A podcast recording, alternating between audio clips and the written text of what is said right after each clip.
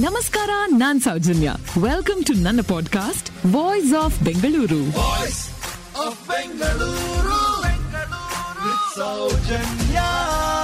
Bhaja Govindam. ಇದನ್ನ ರಚಿಸಿದ್ದು ಆದಿಶಂಕರಾಚಾರ್ಯರಿರಬಹುದು ಆದ್ರೆ ಇದು ಹುಟ್ಟಿದ್ದು ಒಬ್ಬ ವೃದ್ಧನಿಂದ ಅಂತ ಗೊತ್ತಾ? ಭಜ ಗೋವಿಂದಂ. ಈ ಹಾಡನ್ನ ಕೇಳದವರು ಯಾರಿದ್ದಾರೆ?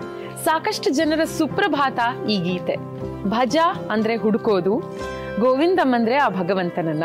ನಮ್ಮ ಮೂರನೇ ಕಣ್ಣಿನಿಂದ, ಅಂತರಾಳದಿಂದ ಆ ಭಗವಂತನನ್ನ ಹುಡುಕೋದೆ ಭಜ ಗೋವಿಂದ. ಆದಿಶಂಕರಾಚಾರ್ಯರು ಅವರ ಶಿಷ್ಯರೊಂದಿಗೆ ಕಾಲ್ನಡಿಗೆಯಲ್ಲಿ ಹೀಗೆ ಪ್ರಯಾಣ ಬೆಳೆಸ್ತಾ ಇರೋ ಸಮಯದಲ್ಲಿ ಒಬ್ಬ ವೃದ್ಧ ಪಂಡಿತ ಕಣ್ಣಿಗೆ ಬೀಳ್ತಾನೆ. ಆ ವೃದ್ಧ ಪಂಡಿತ ದೀರ್ಘವಾಗಿ ಯೋಚಿಸ್ತಾ ತುಂಬಾ ಚಿಂತೆಯಲ್ಲಿರೋದು ಗೊತ್ತಾಗತ್ತೆ ಇವರಿಗೆ.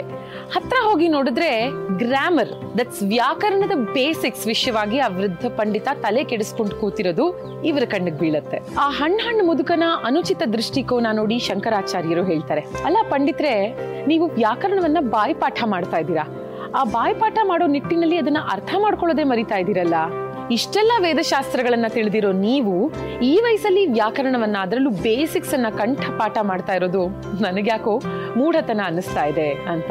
ಆಗ ಹುಟ್ಟಿದ್ದೇ ಮೊದಲ ನಾಲ್ಕು ಸಾಲುಗಳು. ಭಜ ಗೋವಿಂದಂ ಭಜ ಗೋವಿಂದಂ ಗೋವಿಂದಂ ಭಜ ಮೂಢಮತೆ सम्प्राप्ते सन्निहिते काले सम्प्राप्ते सन्निहिते काले नहि नहि रक्षति ದುಃಖಂ ಕರಣೆ ಓ ಮೂಢನೆ ಗೋವಿಂದನನ್ನ ನೀನು ಭಜಿಸು ವ್ಯಾಕರಣದ ನಿಯಮಗಳು ನಿನ್ನನ್ನ ಕೊನೆಗಾಲದಲ್ಲಿ ಕಾಪಾಡೋದಿಲ್ಲ ಆದ್ರೆ ಆ ಗೋವಿಂದನ ಭಜನೆ ನಿನ್ನನ್ನ ಕಾಪಾಡುತ್ತೆ ಹೀಗೆ ಆದಿಶಂಕರಾಚಾರ್ಯರು ಹಾಗೂ ಅವರ ಶಿಷ್ಯಂದಿರು, ಸುರೇಶಾಚಾರ್ಯ, ತೋಟಕಾಚಾರ್ಯ, ಹಸ್ತಮಾಲಕ, ಮೂಢ ಜನರನ್ನ ನೋಡಿದಾಗೆಲ್ಲ ನಾಲ್ಕ್ ನಾಲ್ಕ್ ಸಾಲಗಳನ್ನ ರಚಿಸ್ತಾ ಹೋಗ್ತಾರೆ.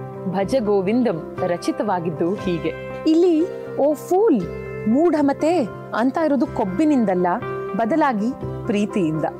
ಮಕ್ಕಳನ್ನ ತಿದ್ದೋ ಪಾಲಕರ ಹಾಗೆ, ವಿದ್ಯಾರ್ಥಿಗಳನ್ನ ತಿದ್ದೋ ಶಿಕ್ಷಕರ ಹಾಗೆ.